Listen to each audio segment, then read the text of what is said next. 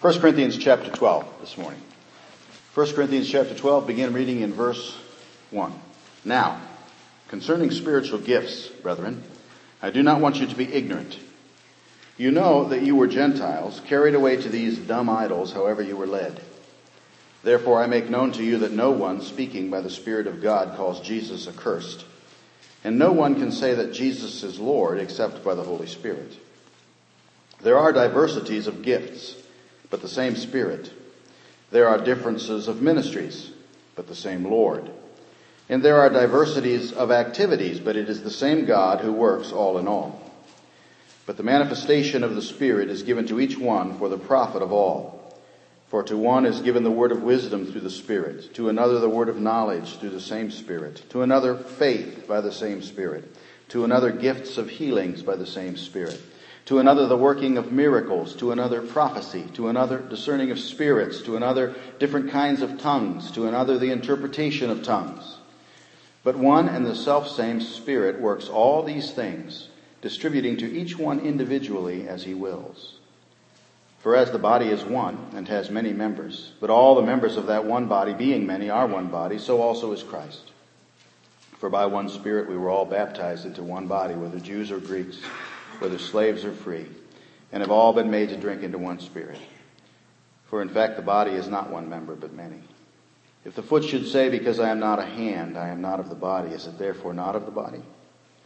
And if the ear should say, because I am not an eye, I am not of the body, is it therefore not of the body? If the whole body were an eye, where would be the hearing? If the whole were hearing, where would be the smelling? But now God has set the members, each one of them in the body, just as He pleased. And if they were all one member, where would the body be? But now indeed there are many members, yet one body. And the eye cannot say to the hand, I have no need of you, nor again the head to the feet, I have no need of you. No, much rather those members of the body which seem to be weaker are necessary. And those members of the body which we think to be less honorable, on these we bestow greater honor. And our unpresentable parts have greater modesty, but our presentable parts have no need. But God composed the body, having given greater honor to that part which lacks it, that there should be no schism in the body, but that the members should have the same care for one another. And if one member suffers, all the members suffer with it. Or if one member is honored, all the members rejoice with it. Now you are the body of Christ and members individually. And God has appointed these in the church. First apostles, second prophets, third teachers, after that miracles, then gifts of healings, helps, administrations, varieties of tongues. Are all apostles? Are all prophets? Are all teachers? Are all workers of miracles? Do all have gifts of healings? Do all speak with tongues? Do all interpret? but earnestly desire the best gifts, and yet I show you a more excellent way. Well, let's pray. Father, I pray you give wisdom now as we look at this passage of Scripture and teach us your word. Pray the Holy Spirit would fill me. Pray, Father, today that uh, whatever gift of teaching and preaching I have today, that you would use it for your glory. And I pray, Father, that my mind would be clear. I don't feel clear this morning. And I pray, Father, you'd help me to have clarity of thought. And just use this time. Teach us, Father, the important truth about spiritual gifts. We pray in Jesus' name. Amen. Well, we are in a section of 1 Corinthians where we have been looking at issues related to church life. It started in chapter 11, and it's going to go on now for a couple of chapters, at least through chapter 14, maybe a little further. And we're going to see that Paul is dealing with issues related to life in the church, behavior in the church, decorum in the church, those, those sorts of things. In chapter 11, we already saw some issues related to dress and the whole the whole difficult passage about head coverings on women. We saw that particular uh, issue dealt with there. And then last week we saw uh, issues related to the Lord's table and the observance of the Lord's Supper. Uh, all those were things that Paul was dealing with. Well, it continues now in chapter 12, and actually chapters 12, 13, and 14 are all dealing with a very specific issue of church life, and that is the issue of spiritual gifts, a topic that is very interesting to some. Uh, and so hopefully it'll be interesting here as well. It starts in, in, here in chapter 12 and will continue through, through 14. Uh, let me just give you a quick definition of what a spiritual gift is. Uh, this is my definition, so you can take it or leave it, but Uh, this is what I believe a spiritual gift is. A spiritual gift is an ability that is spiritual in character, given by the Holy Spirit to all believers, but only to believers, for the purpose of building up other believers in the local church. Uh, I found that definition to be as accurate as any as I can think of. An ability, spiritual in character, given by the Holy Spirit to all believers for the purpose of building up other believers in the local church. And I think we'll see that definition come out of chapter 12 as we dig into it here a little bit. So let's notice some things here from, chapter, from, from this chapter. And, and I, think, I think we can divide this up into four truths that Paul is sharing with us here. Four truths. He's saying, first of all, every Christian has a spiritual gift. He's saying, secondly, that those gifts are chosen and given by the Holy Spirit.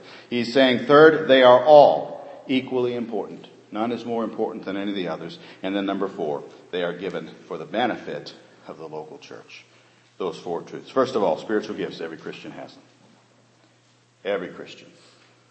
Every Christian has spiritual gifts. That's a key truth.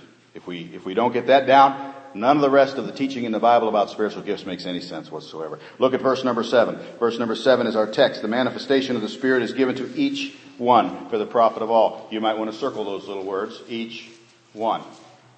Each one. If you look at verse number 11, it says, But one and the same Spirit works all these things, distributing to each one individually as he wills. Now, 1 Corinthians chapter 12 is not the only place in the Bible that talks about spiritual gifts. We could go back to Romans chapter 12 and we would find some, some great teaching there as well. And Paul says some things there that are helpful too. He says in Romans chapter 12 and verse 3, God hath dealt to each one a measure of faith. And so it would seem like that's pretty clear. It would seem like there's not a whole lot of need for explanation. It would seem like the Bible is very plainly saying that all of us have spiritual gifts, and yet for some reason we struggle sometimes to accept that truth. But it is true. It is true.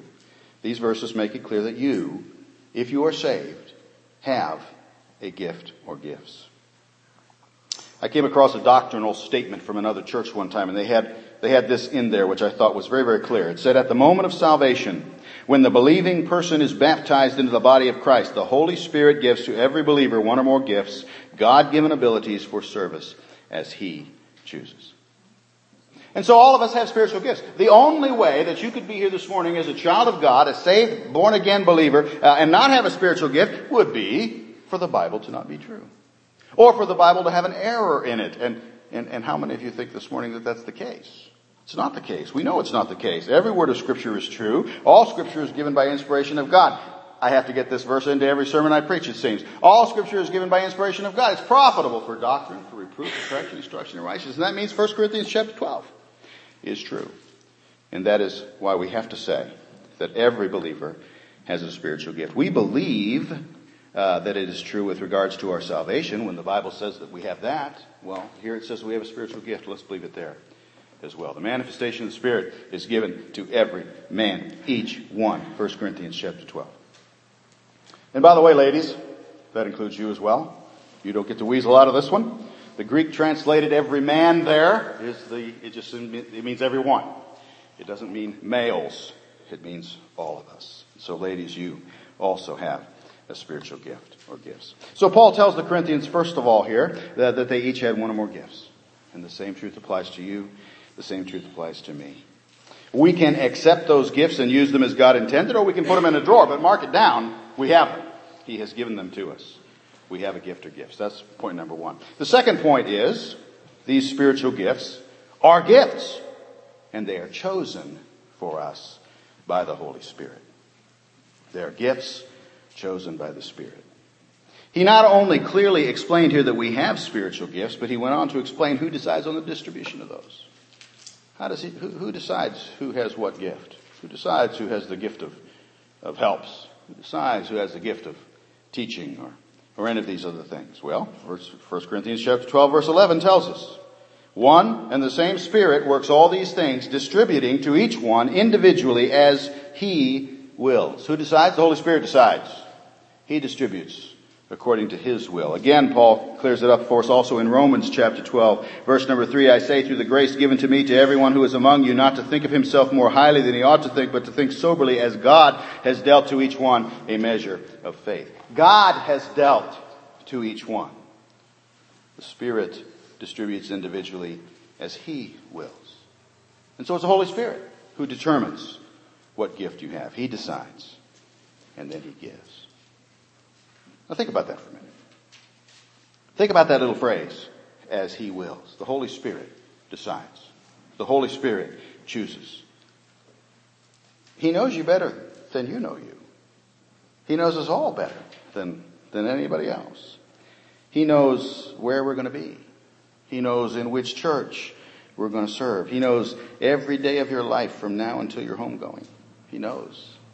And He's the one who chooses what gift or gifts you will have. I don't know about you, but that gives me great encouragement. It gives me great encouragement to know that whatever I'm gifted to do, whether it's something impressive to men or not, it's what He has chosen. And my role, therefore, is to just faithfully do it. Just faithfully exercise that gift because it's His choice. He has chosen. He has said, this is what I want you to do. All we have to do is do it. Gives me great encouragement. And think for a minute about that word gift. Gift. Because there's truth there that we need to think about. We just watched the Operation Christmas Child video. It's Christmas time, or close to Christmas time anyway. It's Christmas time in Operation Christmas Child uh, calendar anyway. But it is a time when we start thinking about it, isn't it? I mean, we go to Walmart and we see the Christmas stuff is out. We're thinking about it. And whenever we think about Christmas, we cannot help but thinking about gift giving.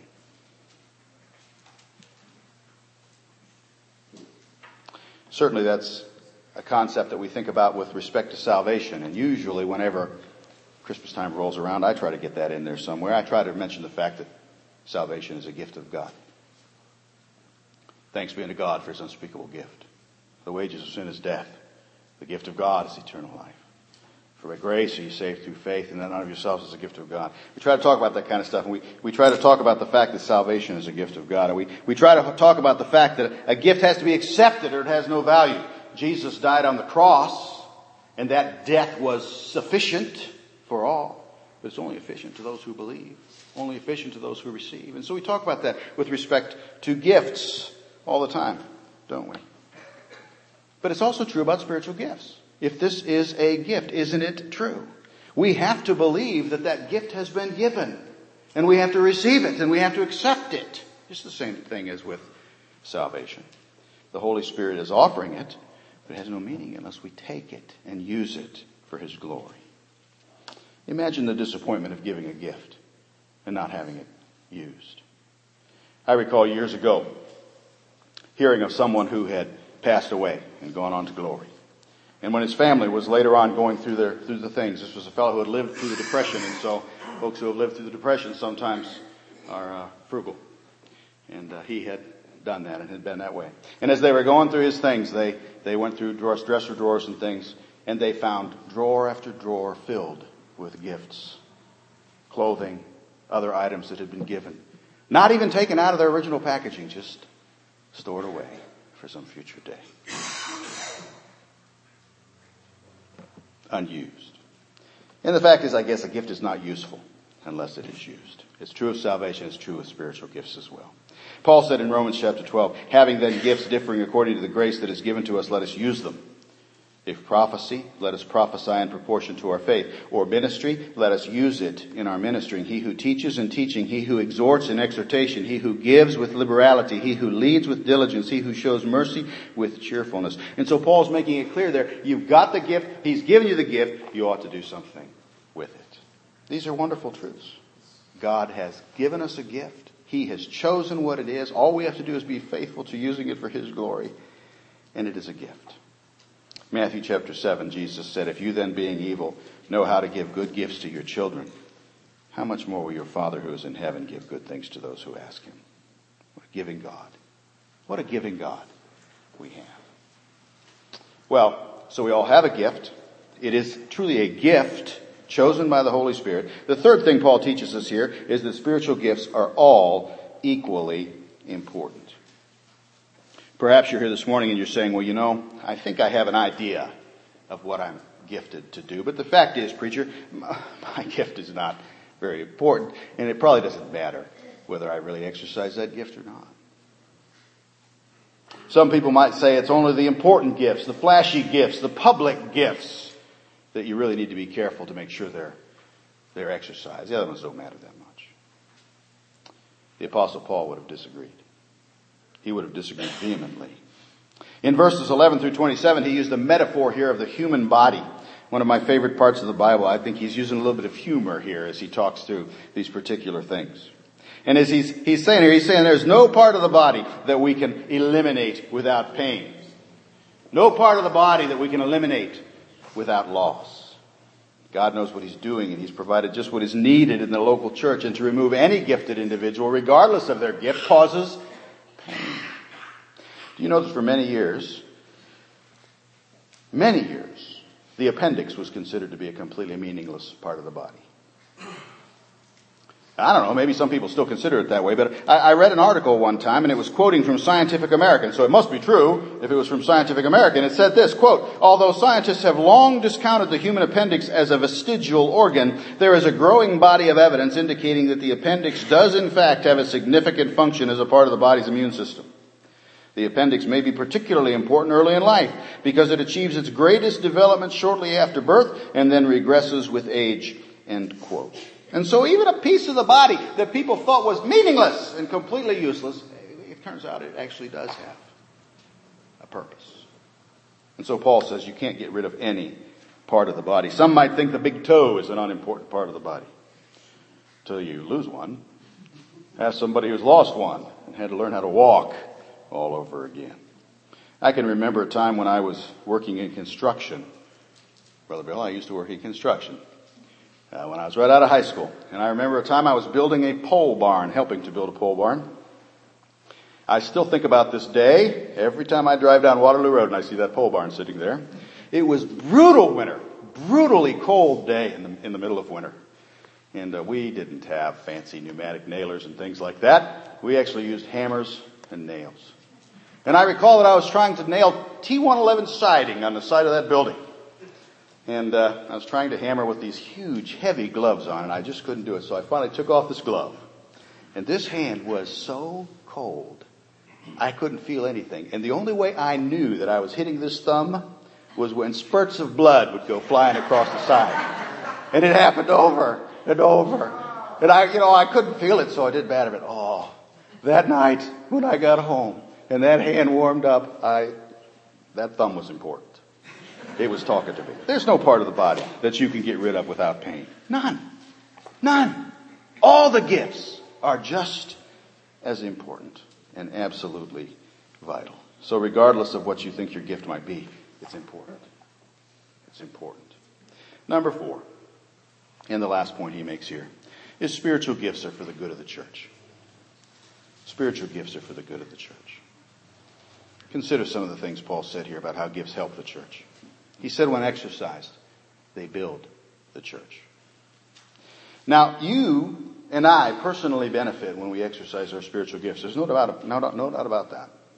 Uh, when I prepare a message or when I teach, uh, I have to study. There's no, no, no, no question that that is a benefit to me and I gain from that. But that's not the reason for the gift. I benefit from it, but it's not the reason. A person who gives to God, you know, the Bible says there's a gift of giving. I think it's Romans that says that uh, when we give, at least in the United States of America, there is a benefit that accrues to us and that we can deduct that from our taxes. And so there's, there is a benefit to that that accrues to us, but that's not the reason for the gift. A person who has the gift of encouragement, and oh, how we need folks with the gift of encouragement. He takes time to encourage others. No doubt has encouraged himself or herself. And so we receive these secondary benefits, but that's not the reason for the gift. The reason for the gift is it builds the body of Christ. The reason for the gift is, as verse number seven says, for the common good, the good of the church. So when exercised, our spiritual gifts build the body of Christ. On the other side, when ignored, they weaken the body of Christ.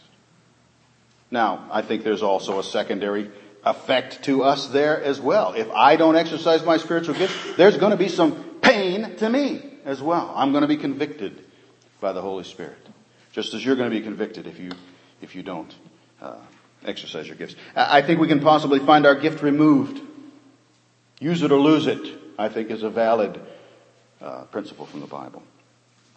Jesus talked about the, the parable of the talents, when the master took away the talents from those who didn't use them. I think I've mentioned to you before that I used to play an instrument called the oboe. Anybody know what an oboe is? You know, believe it or not, I actually used to be good on the oboe. I uh, almost had a scholarship to Kent State on the oboe. It's pretty good at it. But you know, I haven't played one in 30 years.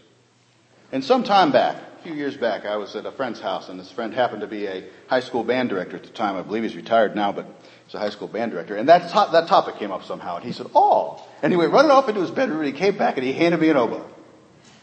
Hadn't touched it in ages. And you know, to my great sadness and sorrow, I could not even remember how to hold it, let alone how to play it. Couldn't remember how to finger it, any of that kind of stuff. You know, you could possibly find the gift removed. You can lose it if you don't use it. And so there is to us, you know, there's pain to us too if we don't exercise our spiritual gifts. But again, that's not the primary thing. The primary loss is to the church. The primary loss when gifts are not exercised is to the local church, which is what they're given for in the first place. For the good of the church, for the common good, for the good of all. The benefit of spiritual gifts is to the local church and not primarily to the holder of the gifts. And similarly, the loss, when the gift is ignored, is a loss to the local church rather than to the holder of the gift. So it's critical we understand this. You have a gift for a reason. You have a gift because you're an answer to a need in this local church. You have a gift intentionally. God has intended that particular gift for you because this local church needs built up by that gift. The work of Christ is done here, partially by you exercising that gift. And if we don't exercise that gift, then that need it goes unmet. And that ministry goes unfulfilled. And this church suffers harm and loss. And so we need to think about that. You are the solution to a need. You and the spiritual gifts you possess are intentional. You are here because you are needed here, and you are here because God has a job for you to do. That's why we have spiritual gifts. Not so that we can strut around and puff out our chests and say, look at me, I have a gift. No. So that it can benefit the church. And when Christians don't exercise those spiritual gifts, adverse things happen. Things don't get done. People don't get saved. Those who are not gifted but have a heart of service have to jump in and then they get burnt out. A disproportionate amount of work gets done by a few. Does this sound like local churches? It sounds like just about every local church I've ever been in. And it is primarily because God's people who are gifted don't use the gifts that God has given them. We could go on and on with this, but I think the point has been made. Spiritual gifts are given for the benefit of the church. When exercised, they build it up when left on the, on the shelf or wherever, they hurt the church. So what is Paul teaching here in 1 Corinthians chapter 12? Let, us sum it up here a little bit. He's saying, number one, we all have spiritual gifts. Number two, these are, these gifts are from the Holy Spirit, who alone decides who receives which. Number three, they are all equally important. And number four, they are for the purpose of building up the church. And so what's the challenge to us this morning? I think the challenge to us is clear. As believers, we need to identify and begin exercising the spiritual gifts that God has given to us. And so some today might be saying, but pastor, I don't know what my gifts are. How can I know?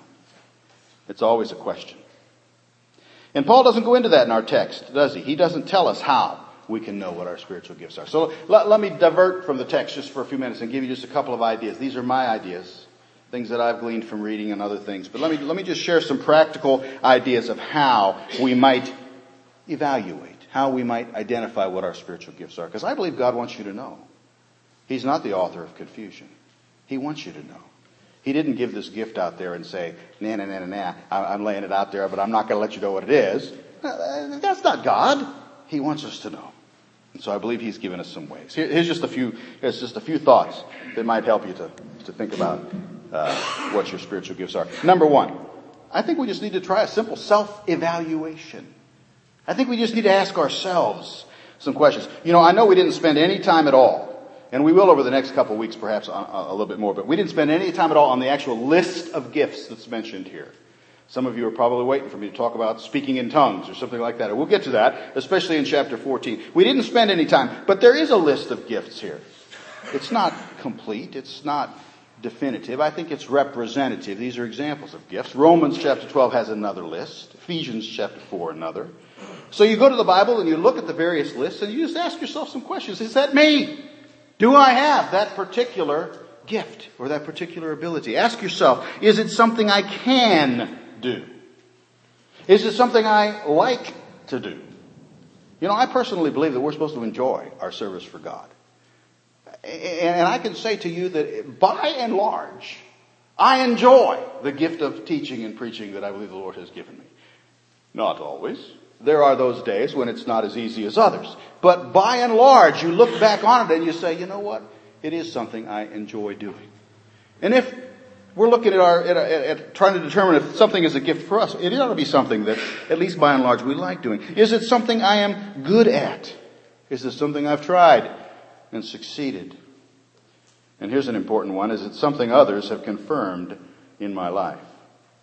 Uh, Rick Warren, who wrote The Purpose Driven Life, has a quote in that book. He says this. He says of spiritual gifts, he says spiritual gifts and natural abilities are always confirmed by others. If you think you are gifted to be a teacher or a singer and no one else agrees, guess what?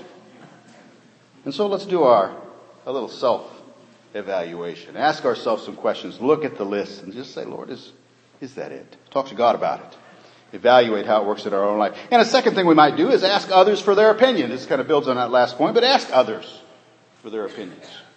Am I gifted in this particular area? Now, there's some important caveats here. First of all, don't ask others until you've asked God. We Christians make that mistake far too often. Always ask God first. Talk to the Lord before you talk to men. Always, always. And then make sure if you're going to talk about spiritual gifts, talk to Christians. Don't go to lost people and ask them if you've got a spiritual gift. They have no idea what you're talking about. They don't understand it. They can't understand it, the Bible says. The natural man receiveth not the things of the Spirit of God. They are foolishness unto him. Neither can he know them because they're spiritually discerned. So ask Christians, do you think, what do you think my spiritual gifts are? Talk to them. Try to ask the opinion of someone who's older and wiser than you. I know that there's many times that younger folks have have, have great advice and good ideas. But in general, the general rule is we ought to seek the advice from someone who's been there. We ought to seek the advice from someone who is older and wiser. You remember, you remember Solomon, Solomon's kingdom. You remember what happened to Solomon's kingdom after Solomon died? It split. Do you know why it split? Because his idiot son ignored the advice of his wiser, older counselors and listened to his warmongering younger friends, and the kingdom split. And so let us learn from Rehoboam. Ask the opinion of someone older and wiser than you. And tell them, when you're asking somebody, tell them, I'm not looking for compliments here. I'm not looking for you to tell me something that I want to hear. I want to know the truth. Do you think I'm gifted in this area? So we try a little self-evaluation. We ask others for their opinion. Here, here's a, a third thing that might help us. Matter of fact, I think this one's vital. We have to be willing to do what God wants us to do. We mentioned it a minute ago. If you have a spiritual gift and you do, then rest assured God wants you to use it. And so if we're trying to seek what these are and we're trying to identify these, we have to be, in our heart, willing to do them. We cannot, we cannot accurately assess our spiritual gifts if we're approaching the process with, with, with this kind of a thought in, in mind. Well, uh, you know, I'm willing to be a helper, but I'll never teach. You know, if that's the kind of thought that's in our mind, we're never gonna, we're never gonna get anywhere. We have to be willing to do what God has said to do. Even if I did discover that I had the gift of ministry and service, I don't have time to exercise it. Well, if we're going to go with that kind of an attitude, we're not going to get very far. And so be willing to do what God wants you to do. You can't discover God's will if you're not willing to do it. And number four, number four, and this one might seem silly. I don't know. I think it's important. Some of you might think differently. But I think the fourth thing we ought to do is just do something. Just do something. Does something need done? Just do it. Whatever needs to be done. Perhaps that sounds simplistic, but I think it may be the most important technique of all in trying to determine our areas of giftedness. Forget for a moment the entire concept of spiritual gifts. Forget that just for a moment. What I'm saying is, you need to just jump in and do things and experiment with things and try things, and God will help you through that process to discover what those spiritual gifts are. Too often we sit back and we say, you know, whenever I figure out what my gift is, I'll start serving the Lord. I, we got it backwards. We got it wrong. Just jump in there and start serving the Lord. There are things that need to be done. You know what's going to happen? You're going to find some things you're good at. You're going to find some things you, you succeed at, and you may come to the belief that the Lord has gifted you. You're going to find some things that you're going to fall flat on your face, and you're not any good at. And you're going to have identified something that is perhaps not your gift, but it's going to help you. And I think it's perhaps the most important tool that we have. Things need none. Just do something. Just do something. Kevin DeYoung recently wrote a book by that title. Just do something. I have not read the book yet, but uh, Beth, didn't you get that book in the mail? I know I saw it somewhere. Uh, we, we support Moody Publishing, and as a result, we get books all the time. And uh, that's one that recently came to the house. But anyway, just reading the flyleaf. It's on my it's on my reading list, and I'll I'll be able to speak more clearly whenever I've read it. But just reading the flyleaf, it sounds like that's what he's saying. He's saying that it's a great way to find out what God wants you to do in your life. Just start doing something. Just do something. Spurgeon said it. And nobody can say it like Spurgeon. Spurgeon said, Brethren, do something, do something, do something. While societies and unions make constitutions, let us win souls.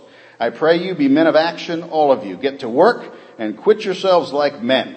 Old Suvorov's idea of war is mine. Forward and strike. No theory. Attack. Form a column. Charge bayonets. Plunge into the center of the enemy. Our one aim is to win souls, and this we are not to talk about, but do in the power of God. End quote. I love Spurgeon. Just do something. And so one of the greatest ways, one of the greatest tools that we can help us to determine our area of giftedness, start with a self-evaluation, ask others, make sure you have a willing heart, but then just see what needs done and jump in and do something. The manifestation of the Spirit is given to each one for the profit of all. You have a spiritual gift. You need to identify it and you need to use it for the glory of God.